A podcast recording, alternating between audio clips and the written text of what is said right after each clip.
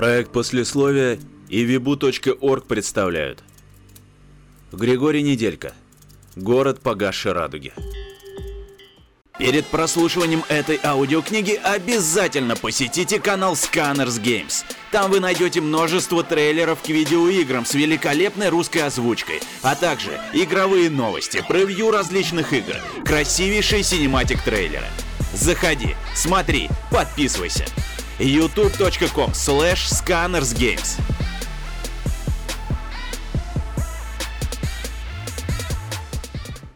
Рассказ с предысторией. Один мой знакомый волею случая попал в другой город. Не суть важно, что заставило его туда приехать, работа или тур с другом, или встреча с любимой девушкой. Хотя, подозреваю, ни первого, ни второго, ни третьего у него не было, так уж вышло. Все началось в один солнечный, теплейший день. Герой моего рассказа прогуливался по набережной, смотрел на уток, как они наедаются хлебом, что кидают с берега люди, как забавно хлопают крыльями.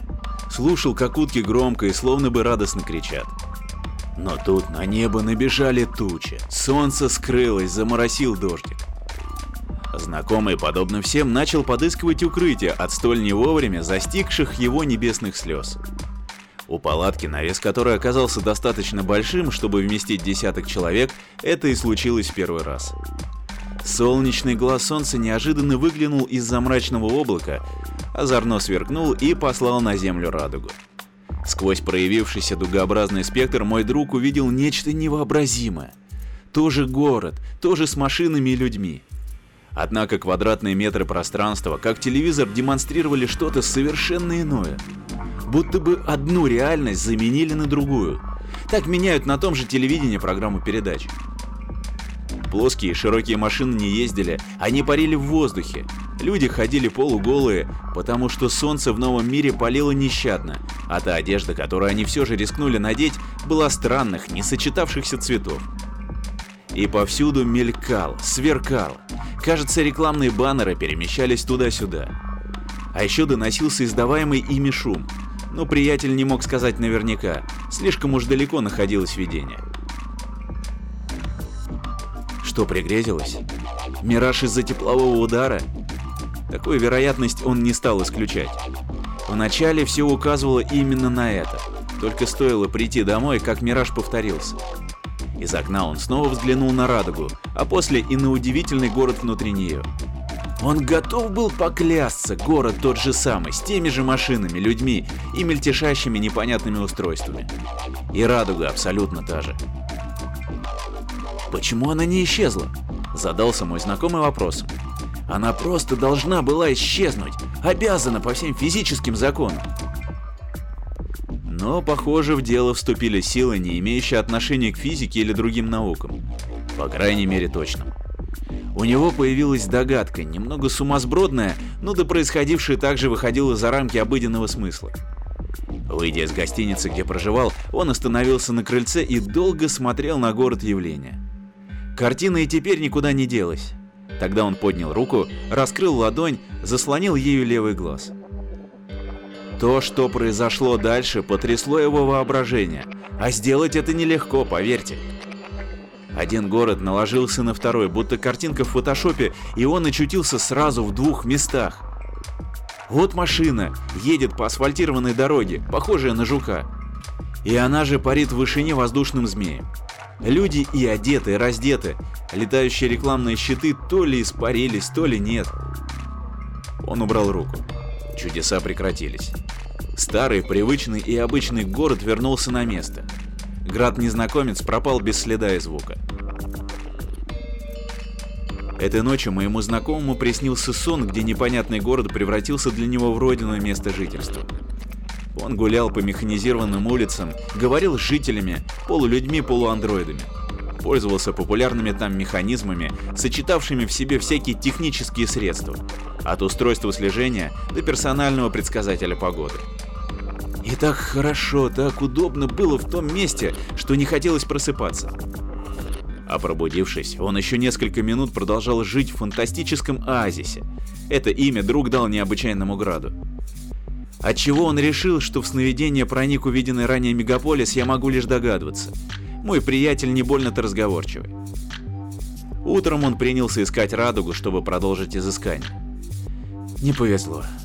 Тучи заполонили весь небосклон, и ему пришлось создавать чудо природы искусственно, при помощи лампочки в ванной, воды в кране и маленького зеркала. Квадратный лик зеркальца, отразив свет в воду, вернул в его действительность черты потерянного места. Склонив голову на бок, точно голубь, он молча наблюдал за передачей из иного мира. А потом протянул руку. Пальцы вошли внутрь. На кожу тотчас как будто сильно подули. В чем дело? Порыв ветра? А может, следствие того, что он проник куда не следует? А может, может... Он не знал. Затем кисти полило жаркое солнце. Настолько жаркое, что возникла мысль, не радиоактивное ли? Либо же, подумал друг, я дотронулся до мира, отстоящего от моего собственного на многие мили. Или кто знает, на световые года. В таком мире возможно все. Все ли? Он хотел проверить. Он наклонился, чтобы просунуть голову в разрыв реальности, когда она вдруг схлопнулась. Контакт оказался утерянным. И что бы он ни предпринимал после, радуга не появлялась. Это, конечно, расстроило приятеля. Узреть такое, а после случайно. В следующие дни ничего интересного не происходило. Он разобрался с делами, или зачем он приезжал, и вернулся назад в родные края. Радуга, растянувшаяся от стены до стены, встретила его в квартире. Это поразило знакомого. Начать с того, что ее здесь в принципе находиться не могло, не те условия. Тем не менее, она была тут, переливалась цветами, от красного до фиолетового и обратно. И являла картину, казалось бы, навсегда стертую ластиком безжалостного мира. Иной мир, знакомый и незнакомый, с летающими машинами и странно одетыми людьми, встречал его. Изгиб радуги напоминал дверной проем. Он долго внимательно глядел на свет, притягивающий глаз терпеливо глядел, выжидательно, пока свечение не исчезло, уйдя в прошлое. По словам приятеля, в тот момент, когда видение испарилось, может быть навеки он лишь кратко кивнул и опять занялся повседневностью. На этом история кончается. Что? Почему друг не ступил внутрь проема, а позволил загадочной двери перетечь в прошлое? Ответ не сложен. Достаточно вспомнить, под каким именем моего друга знают повсюду. Ах да, я же забыл его представить. Доктор Паус, повелитель прошлого. Не забудьте посетить наш сайт webu.org, на котором вы найдете сотни аудиокниг в различных жанрах. Конкурсы для писателей, интервью, интересные статьи. Слушай, читай, регистрируйся. webu.org